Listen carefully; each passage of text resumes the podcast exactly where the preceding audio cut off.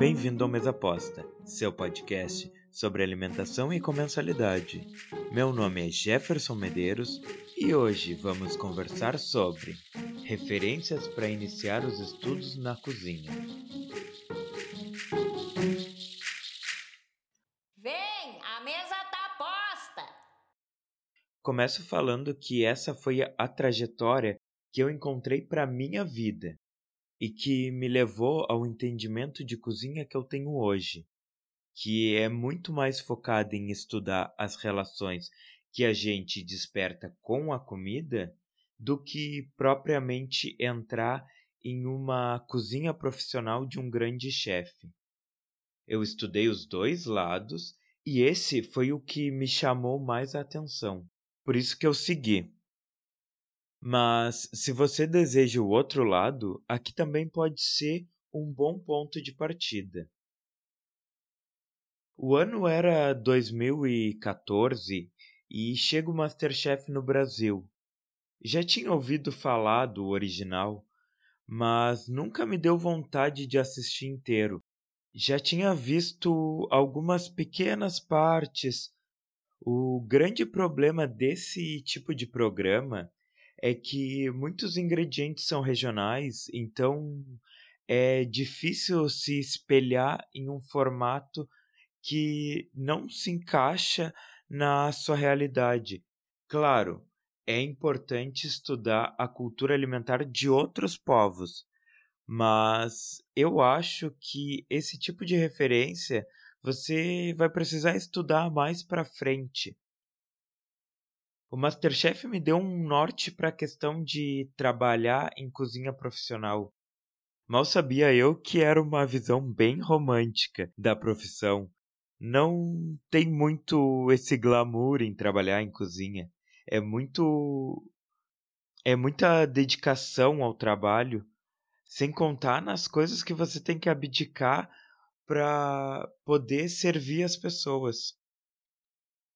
É assim mesmo. A vida é agridoce, nem tudo são flores, mas também nem, nem sempre é um inferno. Eu aprendi muito com o programa. Em 2015 estudei episódio por episódio para tentar entrar na competição. As fotos você pode encontrar no Instagram, podcast Mesa Aposta. Eu nunca dei prosseguimento a esse pensamento, mas o estudo me fez amadurecer a ideia de trabalhar em cozinha. O ponto positivo desse tipo de reality, aqui eu incluo todos eles. São as referências que eles criam na sua cabeça e também as combinações de sabores que muitas vezes nem cogitamos a união.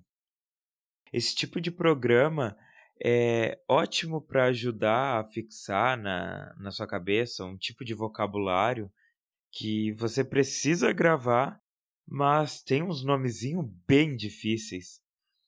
Muita gente aprendeu a cortar uma cenoura em julienne por causa de uma prova do Masterchef lá no início do programa em 2016.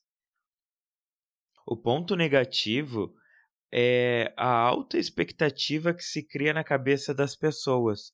A maior parte das cozinhas em que você vai entrar mal tem uma estrutura decente para se trabalhar. Vai faltar equipamento, uh, insumos de baixa qualidade, entre outras coisas. Seguindo nessa ordem internet, outra coisa que contribuiu muito para minha formação foi ter encontrado uma página no Facebook, Guterman Gastronomia, primordial para qualquer estudante de gastronomia, Primordial para qualquer estudante de gastronomia seguir o professor Gustavo Guterman. O link do perfil dele estará na descrição deste episódio. A página dele é o melhor jeito de se informar sobre assuntos emergentes quando o papo é alimentação. Para mim, está ao lado do chepativismo quando o assunto é pesquisa sobre alimentação, que também vai estar tá na descrição. Na página do professor, é possível acessar uma biblioteca digital que conta com uma infinidade de material para pesquisa. Aconselho pegar um café, sentar-se confortavelmente e navegar sem pressa na biblioteca. Lá você vai aprender sobre cozinha clássica, alimentação escolar, história, entre muitos outros temas. Tem muita apostila por lá. Divirta-se. No quesito livro, eu indico muito o Todas as Sextas, da chefe Paula Crocella. Ele é um livro de receitas, mas mais do que só passar as receitas, ele conta a história da chefe. As receitas são muito bem contextualizadas e não é um livro engessado. Por isso eu acho importante lê-lo. É um livro caro, o e-book custa por volta de 60 reais, enquanto o livro físico chega a custar uns entre 100 e 130 reais. Ele é, é necessário para você pesquisar sobre as relações cozinha e cozinheiro, muito mais pela parte emocional do que pela parte egóica. Tanto que a chefe fala que esse livro surgiu de uma necessidade dela de voltar à cozinha. Ela se viu muito mais como empresária do que como cozinheira, e para voltar para a cozinha, ela cria esses menus às sextas-feiras onde ela cozinhava o que ela tivesse vontade e com ingredientes que ela tivesse à disposição. Um baratinho que você pode comprar é o Passaporte do Gourmet, da Elisa Donel. Esse livro é um resumão de tudo que você precisa saber para iniciar sua jornada. Explicação sobre preparações francesas, história da comida, cortes e um resumo de grandes nomes da gastronomia. Você consegue encontrar ele por volta de 10 reais em alguns sebos aí pela internet. O meu eu comprei na Shopee. Não paguei nem o frete. Já podcast eu indico o Comida na Cabeça, da Joana Pellegrino.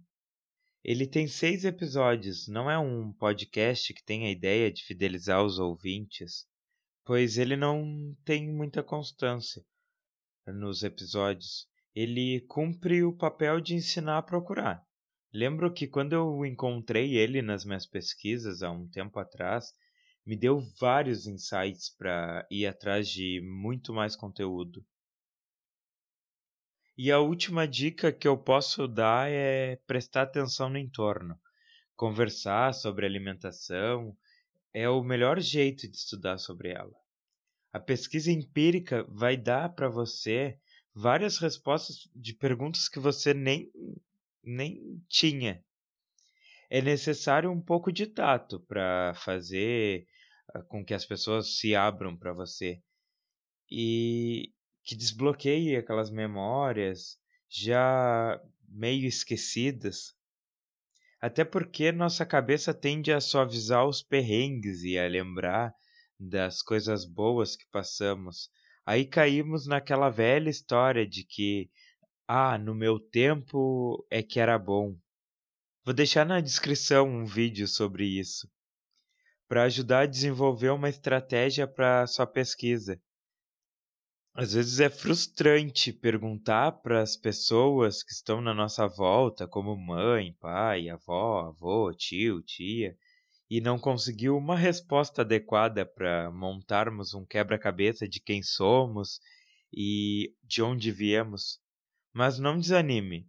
Mude a sua estratégia de pesquisa e vá administrando as respostas aos poucos. Comece pelos ingredientes que eram mais abundantes, pratos preferidos e por aí vai. Minha pesquisa de conclusão do curso de artes visuais é toda embasada em comida e no afeto. Nela tem milhares de almoços de domingo, happy hours de amigo, festas de aniversários e tudo que envolve a partilha de alimento. Agora eu quero saber de você. Vá até o Instagram, arroba podcast Mesaposta, e comente algumas referências suas quando o assunto é comida. Mesa Aposta é um podcast semanal disponível em diversas plataformas de áudio, como Spotify, Deezer, Google Podcast, Amazon Music e Apple Podcast. Vale a pena seguir, favoritar, assinar e se inscrever no programa. Assim, você recebe uma notificação toda vez que sair episódio novo. Até o próximo! Produção e roteiro: Jefferson Medeiros. Arte: Cat Design Criativo. Música: Eduardo Kerber.